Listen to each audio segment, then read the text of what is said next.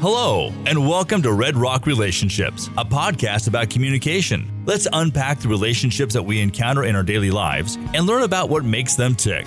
And now, your host for Red Rock Relationships, Dr. James B. Stein. Yeah, let's do some of that unpacking indeed. I'm getting like right back into the swing of being on this podcast. I was a little bit nervous that with all the new fun stuff in my life that um, I'd, this would become a burden, but it's very much stayed something that I'm looking forward to doing on most Fridays. Um, we are continuing our conversation on relational maintenance. We are gradually getting more and more specific, more and more micro. And to help me do that specifically, uh, to help me talk about the role in social media, I'm sorry, the, the role that social media plays in relationship development and maintenance. I'm really excited to welcome for the very first time to the program Dr. Annisa Rochadiat. Thank you so much for joining. Thank you for having me. I'm very excited. Of course, and it's been quite some time since we've chatted about communication. I think the last time we physically crossed paths was what was that ICA 2017 in San Diego? Yes, yes, it Might has be. been a while, hasn't it? Funny how that I had just gotten my first dog, and now I have a second dog. It's that's how I. Uh, I'm sorry. That's how I measure time in dogs. well, Peter, right? I think that was the first the first dog. Yeah, there's Jeter, uh, yeah. and and now there's Goose.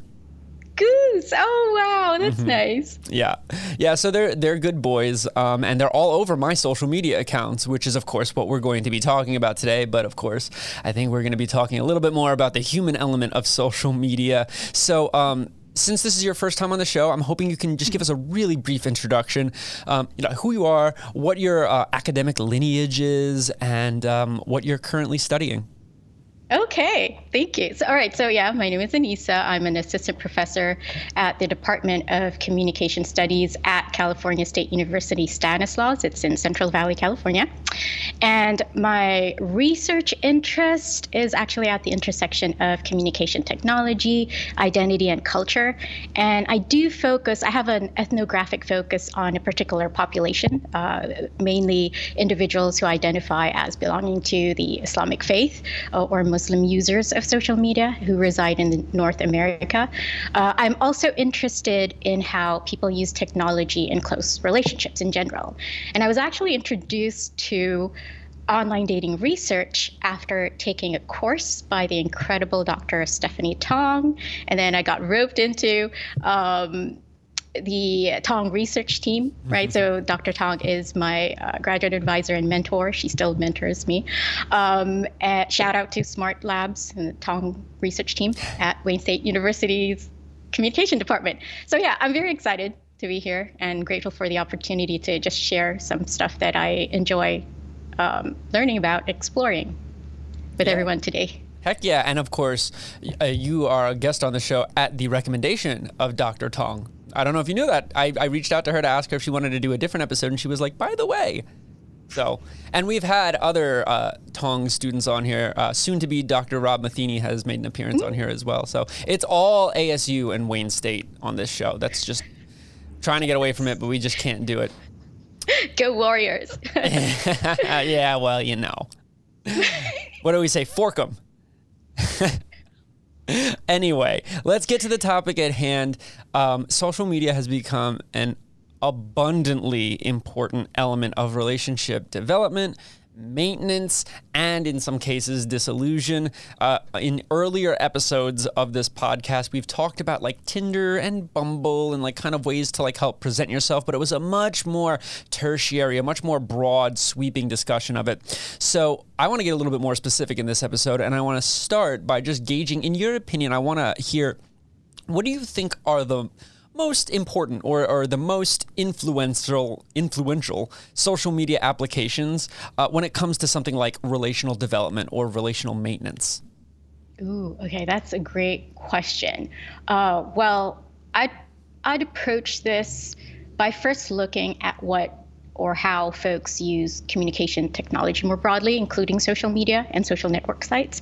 Um, so, broadly speaking, most of our social media use pertains to maintaining existing relationships, right? So, um, and that includes uh, not just strong ties, but also weak ties. And in that respect, studies have demonstrated that Facebook is one of the more popular platforms for relate, um, re- relational maintenance of existing ties. Um, but then we could also look at it from a platform feature and affordances perspective. Um, and affordances here meaning action potentials or action capabilities. And so overall, the social media platforms allow us greater flexibility in communicating with one another directly um, or um, you know um, and certain affordances like as- asynchronicity for example is proven to facilitate communication among folks who are geographically apart and in different time zones. So think of folks who are um, in military deployment deployment abroad um, and how they communicate with their family members. Another example would be uh, romantic couples who are in long distance relationships. So um, there's there's something to be said there too. Um, and since most of our social media use utilizes mobile devices like smartphones, mm-hmm. the affordance of mobility, portability uh, offers yet another layer of, of uh, flexibility, right, in terms of um, channel and also temporal flexibility too. So moving on to actual platforms and built-in features, uh, each platform uh, provides channel flexibility, right? So think of Facebook. You have um, the more dyadic way of communicating uh, through instant messaging, and then you have a more public uh, way of communicating, right, or mass personal, as some folks call it.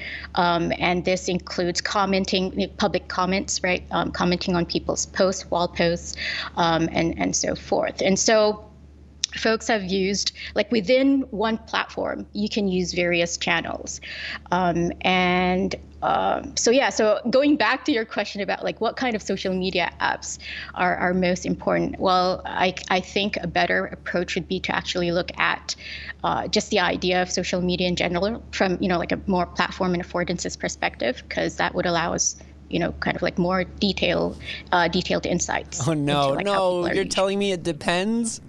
It depends. Oh yes. no! it's the theme, actually, James. That's going to be a theme. That yeah, it's almost like it.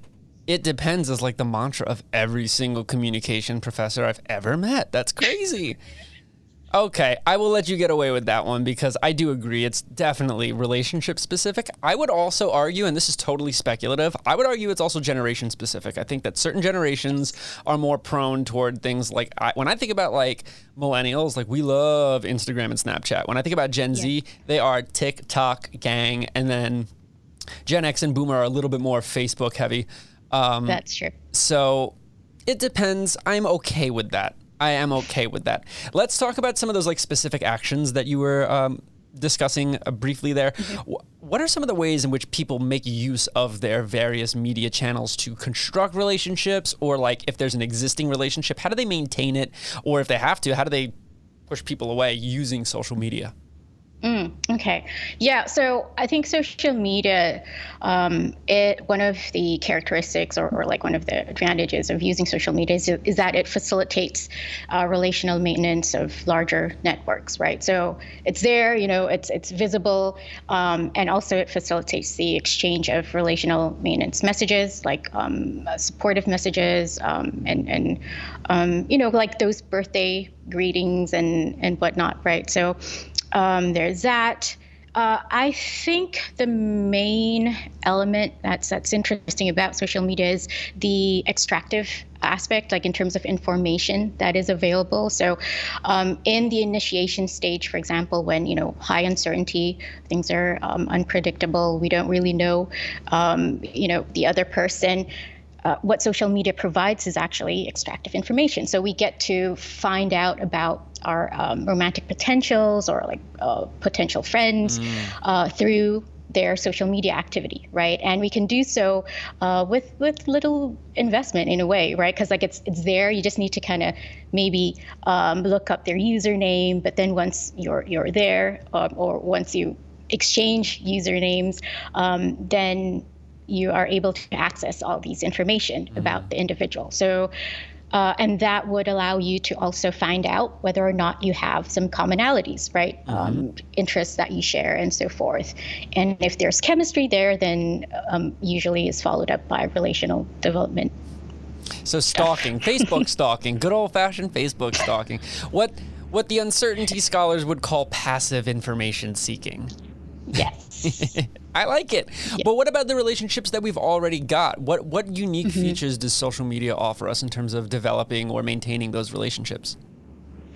Uh, so, I guess when it comes to like coming together, especially the experimenting stage, if we follow the uh, stage model, right, of relational development, um, social media can be helpful for gaining uh, social network support I guess, mm. and, in that sense, um, and just other aspects of the development process. Um, an example of this may be like going Facebook official or Insta official mm-hmm. um, and tie signaling, right? So that's an aspect too um, when you are engaging in a mediated form of nonverbal signaling to to folks that hey you're in an exclusive relationship or um, you know you're hanging out with certain individuals more frequently than than others and, and so forth.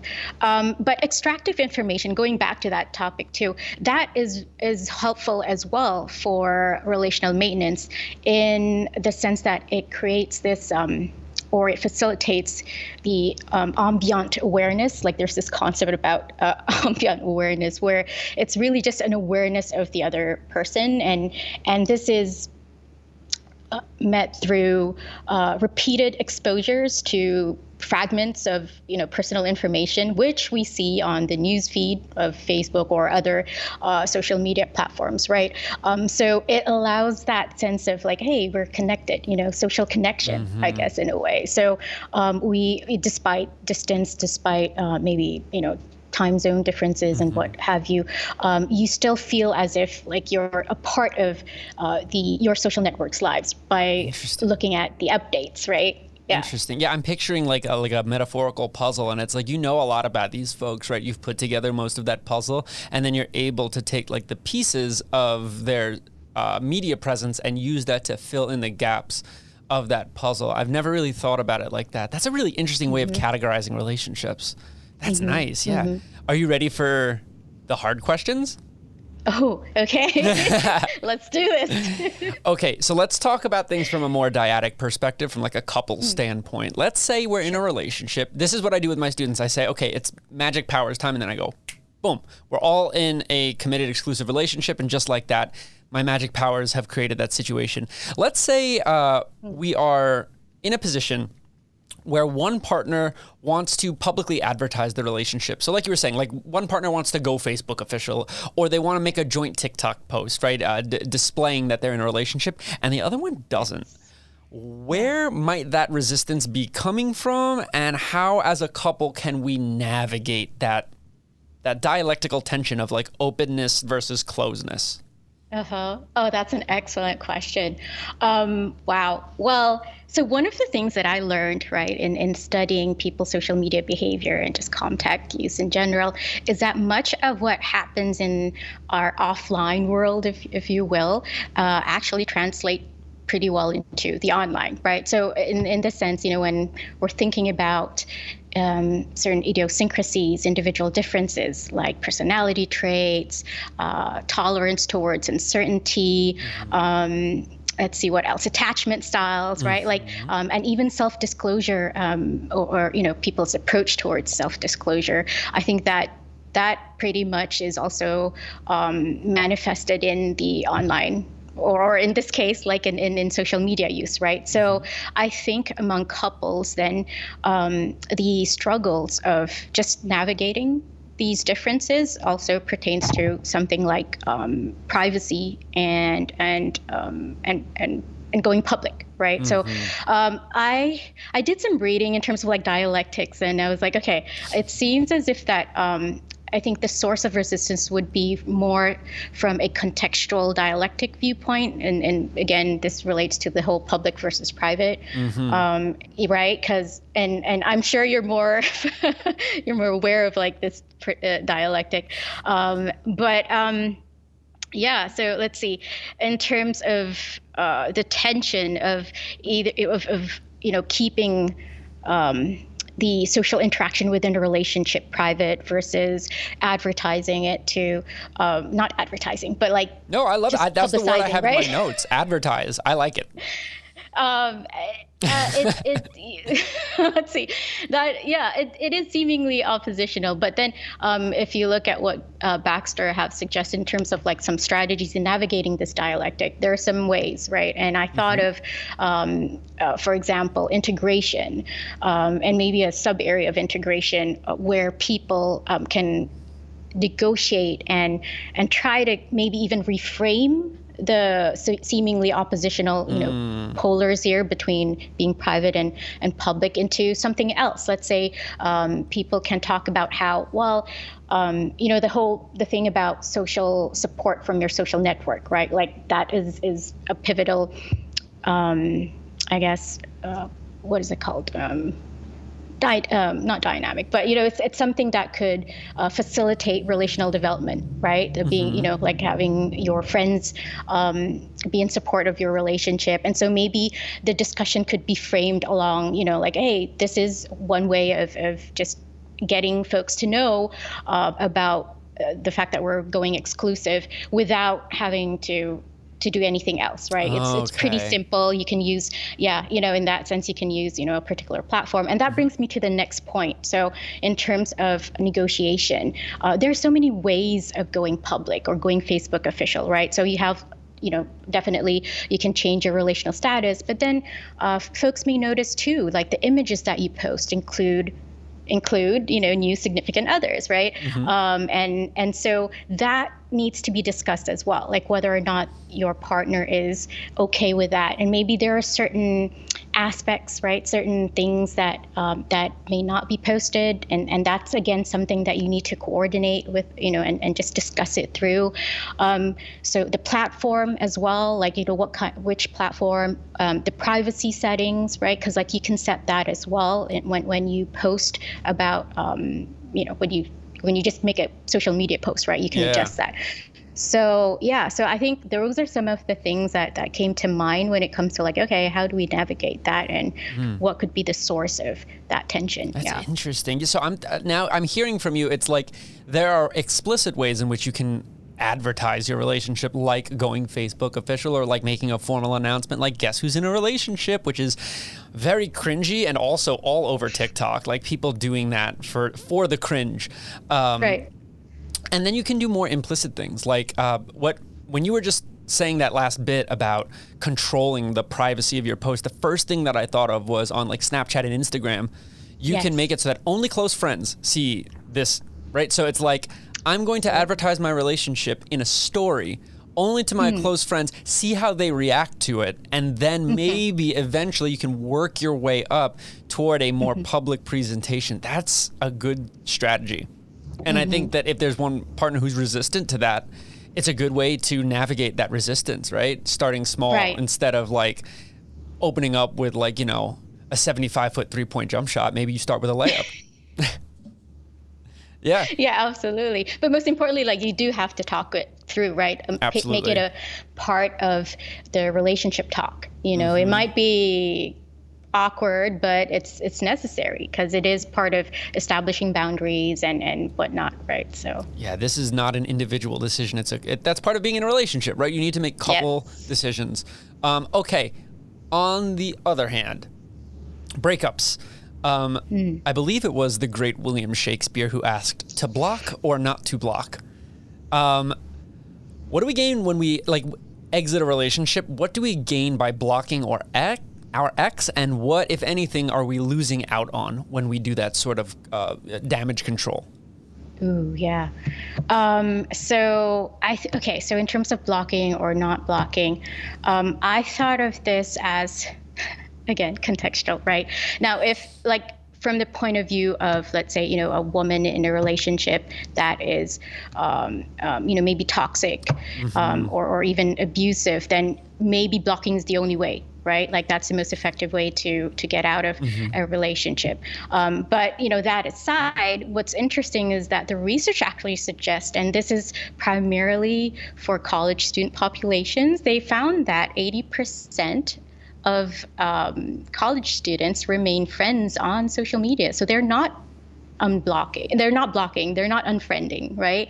So they remain friends. And and i thought of this and i'm wondering like why why could that be the case? Well it might be because of um, certain uh, characteristics of social media, right? certain advantages. In this case, maintaining uh, weak ties, and so maybe, mm. maybe some folks um, are um, happy with the prospect of maybe down the line, you know, uh, reigniting old flames or maybe just connecting because you never know right like you might be um, um, the job market and then you know uh, your you know like in terms of like just yeah. usual networking uh, yeah um, concerns and whatnot so so yeah so that that's that and in terms of like if you were to block that um, if you were to engage in blocking then you would remove yourself from that uh, possibility, right? I, it makes me think about. Yeah. Are you familiar with back burner relationships? We've talked about it once Ooh. or twice.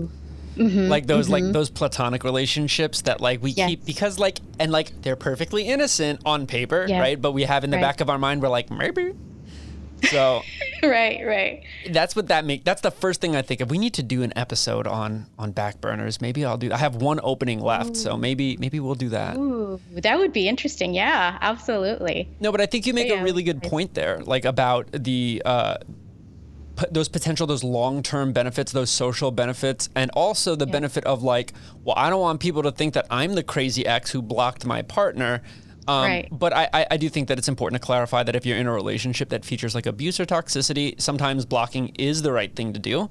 And if, if you're being blocked, um, you might just want to, you know, just uh, respect, right, the boundaries that the other person has set, even though it might hurt. Yeah. Yeah, yeah, that and, go- and being ghosted, right? Oof, yeah, because there's tough. no closure, and but that's a whole different discussion. Yeah. Um, but yeah, and then I wanted to also mention, like in terms mm-hmm. of the research out there, it also suggests that women and sexual minorities are more uh, likely to engage in blocking or unfriending behavior, and yeah. so you know there's some dynamic um, going on there too. I believe that. Yeah, there's there's probably yeah. a lot of victimization that's going on, uh, perhaps unintentional, right? Um, that yeah. like this idea of like pursuing and then continuing to pursue and then continuing to pursue, and it can be very off-putting. So yeah, um, yeah respecting the wishes is big. So uh, again, it depends, but I'm hearing that overall there's not as much blocking as initially thought 80% maintain friends. Now, uh, of course, there are various channels. So I'm picturing a scenario where it's like maybe you've blocked my number, but you did not block me on Facebook. And so you're like, look, I don't want that intimate connection anymore, but I still kind of want to mm-hmm. see what mm-hmm. you're up to. Something mm-hmm. like that. Mm-hmm.